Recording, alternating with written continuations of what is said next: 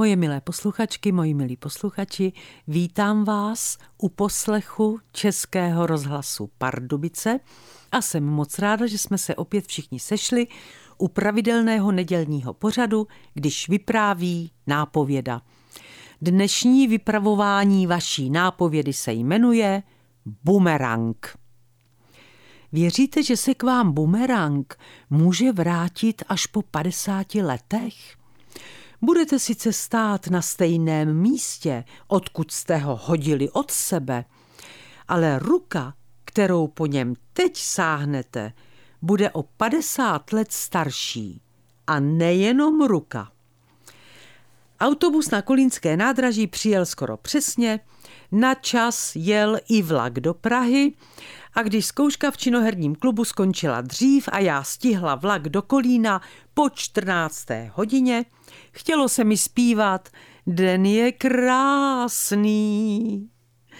Čekala jsem na nástupišti a když přede mnou zastavil vagon první třídy a já viděla davy, které se nahrnuly ke dveřím vagónu druhé třídy, nastoupila jsem do jedničky.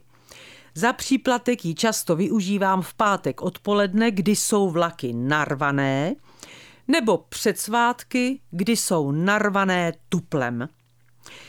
Než jsem otevřela dveře do kupé, dvě vteřiny jsem pobaveně pozorovala elegantní blondýnu kolem čtyřicítky, která nastoupila přede mnou, zavřela mi dveře kupé před nosem a bleskorychle se ve svém kupé zabydlela. Na jedno sedadlo hodila kabát, na druhé kabelku a na třetí sedadlo u okna, kam si chtěla sednout, hodila luxusní šálu. Pak se rychle vrátila k zavřeným dveřím a zatáhla závěsy na obou stranách. Usmála jsem se. Ale no tak, holčičko, to se přece nedělá. Vidíš, že lidé teprve do vlaku nastupují. Otevřela jsem dveře kupé, pozdravila jsem ji, odpověď nepřišla, roztáhla jsem závěsy, které elegantní blondýna před chvíli zatáhla a když jsem si chtěla sednout u dveří, elegantní blondýna, která si mezi tím sedla k oknu a zahalila se do své luxusní šály, po mně vystřelila jedovatý šíp. A to víte, že je tohle jednička?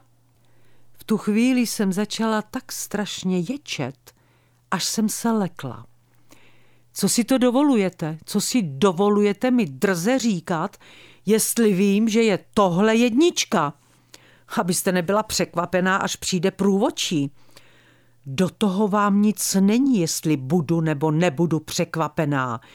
Dojíždím 27 let a ještě nikdy jsem se nesetkala s takovou drzou a hloupou arogancí. Když blondýna lapala po dechu, sedla jsem si, vlak se rozjel a já začala přemýšlet, proč jsem po ní tak ostře vyjela. Podobných typů ve vlaku potkávám desítky a nikdy na ně nereaguju. Proč jsem tedy zrovna teď začala ječet? Přišla jsem na to až v pečkách deset minut před kolínem. Vrátil se mi bumerang.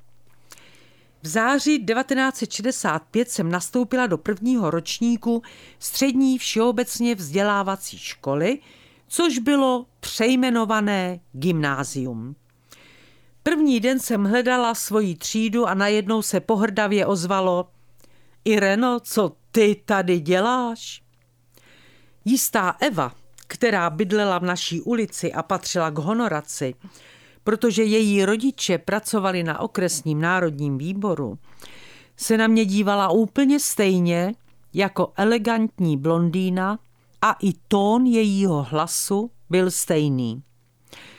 Tenkrát to sice trochu zabolelo, ale odpověděla jsem jí s úsměvem, že tady budu studovat, protože jsem udělala přijímačky. Ale když se mi teď po tolika letech bumerang vrátil, elegantní blondýna to schytala. A to je pro dnešek všechno. Za dveřmi máme duben, na který se už všichni těšíme, tak vám přeju usměvavou náladu a příjemné dny. A opatrujte se. Už teď se moc těším, až se spolu za týden zase uslyšíme. Vše dobré vám přeje, vaše Irena Fuchsová.